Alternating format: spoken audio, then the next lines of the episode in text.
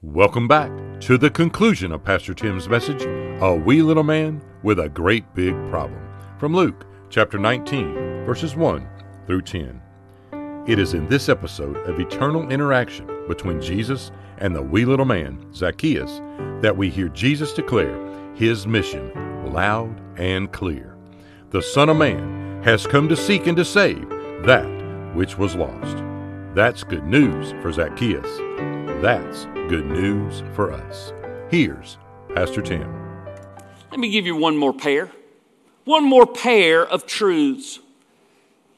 First of all, Zacchaeus received Jesus as Savior. And secondly, but at the very same time, Jesus rescued Zacchaeus from his sin. That's salvation, isn't it?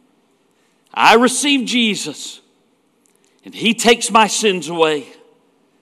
The Bible says that when Jesus dies on the cross, that the Father takes the sin of every person, places it on Jesus, places it that he might bear them himself. This one who knew no sin has become sin for us, that we might become the righteousness of God in him. The Bible says that he laid on him the iniquity of us all. When Jesus died on the cross, he bore your sins. And he bore the penalty of those sins. And he paid it absolutely in full so that you don't have to pay those anymore. Zacchaeus doesn't have to pay them anymore. No one has to pay them. Because, like we sing, Jesus has paid it all. Can you imagine going to a store? Can you imagine somebody being in that store in line in front of you and paying for everything that you have in your buggy? Everything. And listen, it don't take much to be in your buggy before that's a large amount, is it? You know? They pay for everything in your buggy. You push your buggy up there and Ask the lady, and she says, I'm, you know, yours has already been paid for. What would you say? Would you say, well, ring it up anyway? I want to pay it all by myself. That'd be foolish, wouldn't it? There are a lot of people who live this life in a foolish manner, trying to pay for what Jesus has already paid for, not receiving what He's done for them, but simply trying to take that on themselves. Thankfully, Zacchaeus is not that kind of man. Instead, he is immediately compliant to what Jesus says. On this particular day, a saving relationship was started between Zacchaeus and Jesus. Zacchaeus received him, and the Bible says, as many as received him, to them, he gave the right to become the children of God, even to them who believe in his name. That was Zacchaeus on that particular day. And on that particular day, at the very same time, Jesus delivered, saved, and rescued Zacchaeus from his sin and from the penalty that followed. You say, Tim, how do you know? How do you know that he was saved?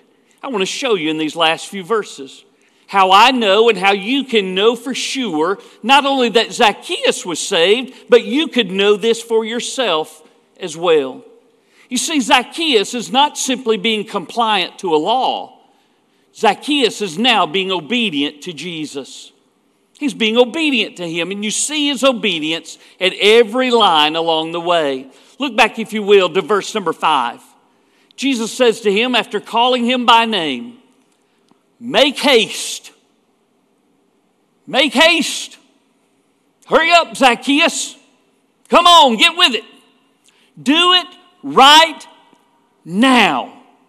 And what does verse number six say? So Zacchaeus made haste. Zacchaeus obeyed Jesus immediately. Immediately. That's when you're to obey Him.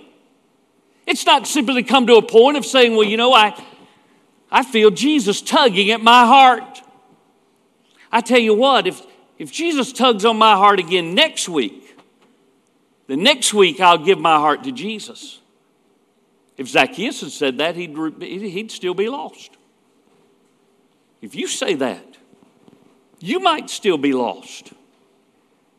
I said that. And if it was only for the grace of God that gave me a second chance, it's only the grace of God that gives us a first chance, isn't it? Zacchaeus received Jesus immediately. As soon as the Spirit of God began to work in his heart, immediately Zacchaeus begins to do what Jesus tells him to do. Zacchaeus obeyed Jesus immediately. Number two, Zacchaeus obeyed Jesus fully. See, not only did Jesus say in verse number five, Zacchaeus, make haste, he said, Zacchaeus, make haste and come down. What does verse 6 say? So Zacchaeus made haste and he came down. He not only did what Jesus told him to do, he not only did it immediately, but he did it fully. He didn't simply say, okay, well, I mean, Jesus, I'm giving you my attention, but I, I can't come down right now.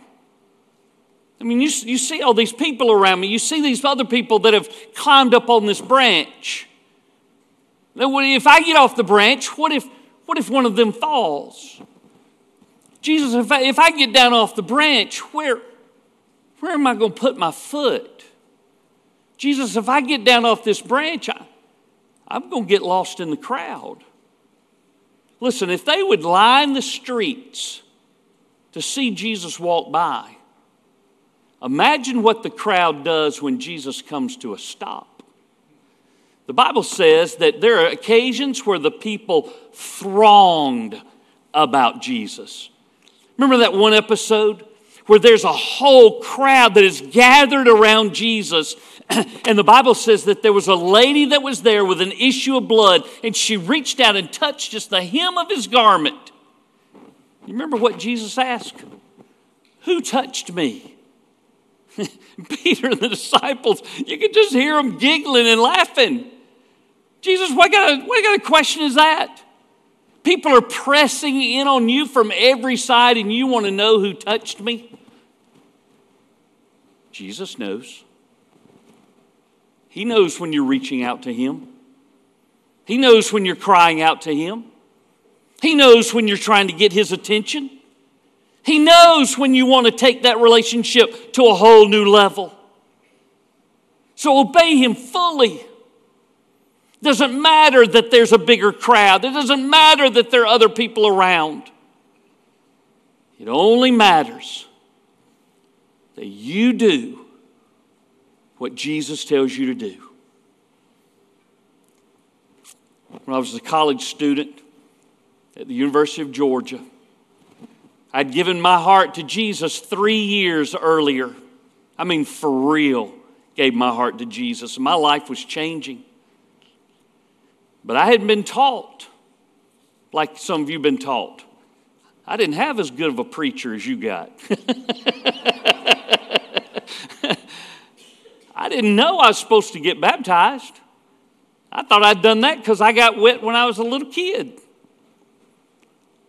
I sat there that day, and the Spirit of God was working in my heart and telling me, Tim, at that invitation, you better, you better get down there and you need to tell that preacher that you've given your heart to Jesus, but that you need to be baptized.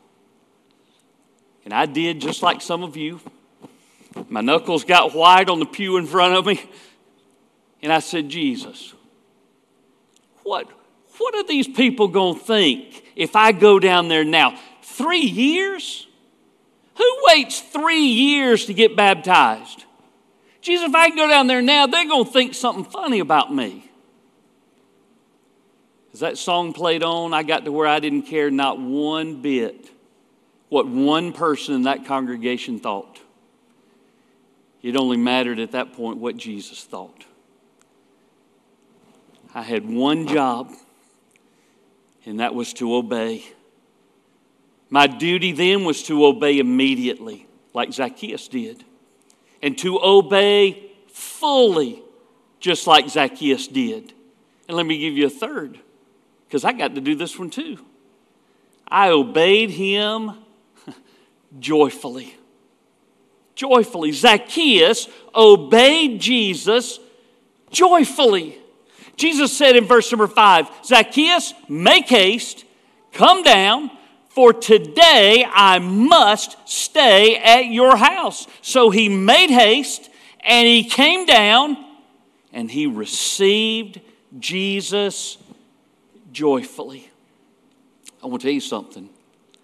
Before I took the first step out into that aisle, my knees were knocking.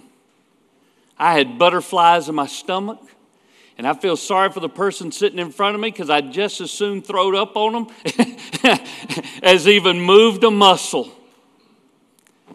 But the minute that I took the very first step, it was like I was the only person in the building. And my friend said, I know you can imagine this one. They said, Tim, I ain't never seen a smile that big before. I was, man, I was ear to ear that day because I knew. I knew. I knew what Jesus was asking me to do, and I finally did it. There ain't no joy like being obedient to Jesus' joy. There ain't no fear like what comes right before that. But there ain't no joy quite like obeying Jesus kind of joy. Let me give you one more. I want to, I want to show you some evidence. You, you ever heard this question? If, if it were a crime to be a Christian, what evidence would there be in your life to convict you? Right? Well, let me show you some of Zacchaeus' evidence, if you will. And it tells me that Zacchaeus obeyed Jesus practically. Practically. Look at what Jesus has to say. It says, it says about in verse number eight, sorry, Zacchaeus stood and he said to the Lord, by the way, time out for just a moment. You know, they slipped in that little verse right there in verse number seven. The they, you know who the they are, right? The they are always complaining. The they never like it when you do what you're supposed to do. The they are never happy with what God's doing when it interrupts things. Never. That this is the same they. All right? Zacchaeus does not address the they. He doesn't address them at all. He doesn't offer to say, hey, I'm not a, listen, I'm in, hello, I'm in the room. I, I'm not a sinner. You know? He doesn't dress them. You don't have to spend your life defending yourself in front of other people. And you certainly don't have to defend the Lord.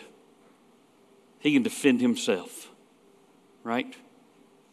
So, what does the Bible say that Zacchaeus does do? He gets up and he addresses Jesus.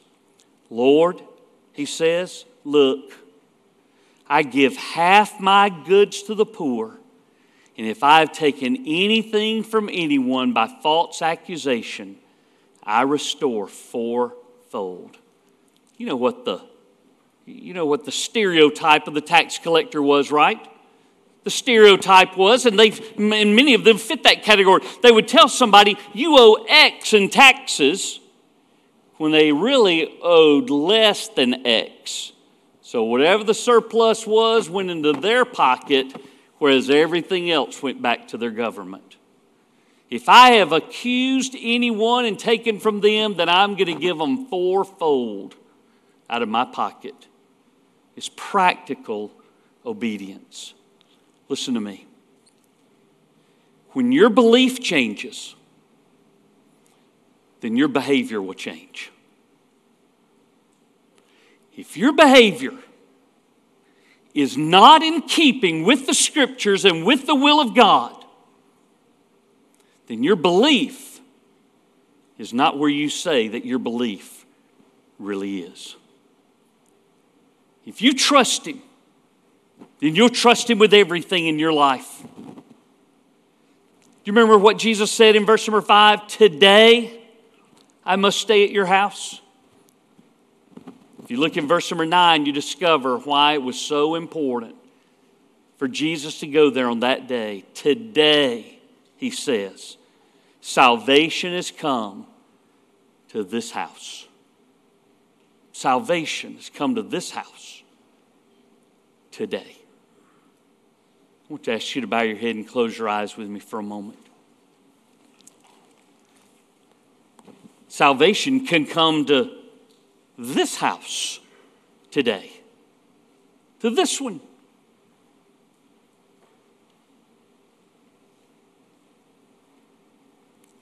If you would yield yourself to Him and give your heart to Him for the very first time.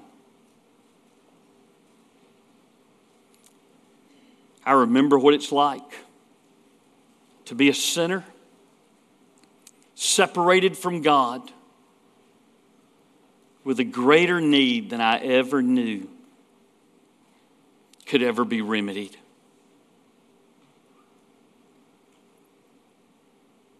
But Jesus showed me how He can take care of that. He can take care of that in your life too, if you'll let Him. Maybe you pray a prayer like this Jesus, I am a great sinner. And I am in great need.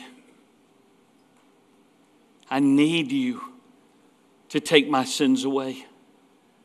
I need you to forgive me. I need you to have a relationship with me, a saving relationship with me. Jesus, I need you. The Bible says that if you will confess your sin, that he is faithful and just to forgive you of your sin and to cleanse you from all unrighteousness. How about that? You can walk out of this place today forgiven and clean. Jesus, I pray for every person in this room who needs that, who needs to invite you into their heart, into their life, the way that Zacchaeus invited you into his home. For those who need to receive you as Zacchaeus received you. For those who need to be saved, like Zacchaeus was saved on that day. Lord Jesus, I praise you and I thank you for seeking and saving those of us that are lost. Jesus, I pray that you would do in these moments what only you can do, and that the angels in heaven will rejoice. In Jesus' name I pray. Amen. Would you stand with me where you are? Maybe you prayed that prayer right along with me. Maybe you need to pray that prayer. You just want somebody to go over that with you. Maybe you need to plant your life in our church. Maybe you need to just spend some time in the altar. Just you and the Lord.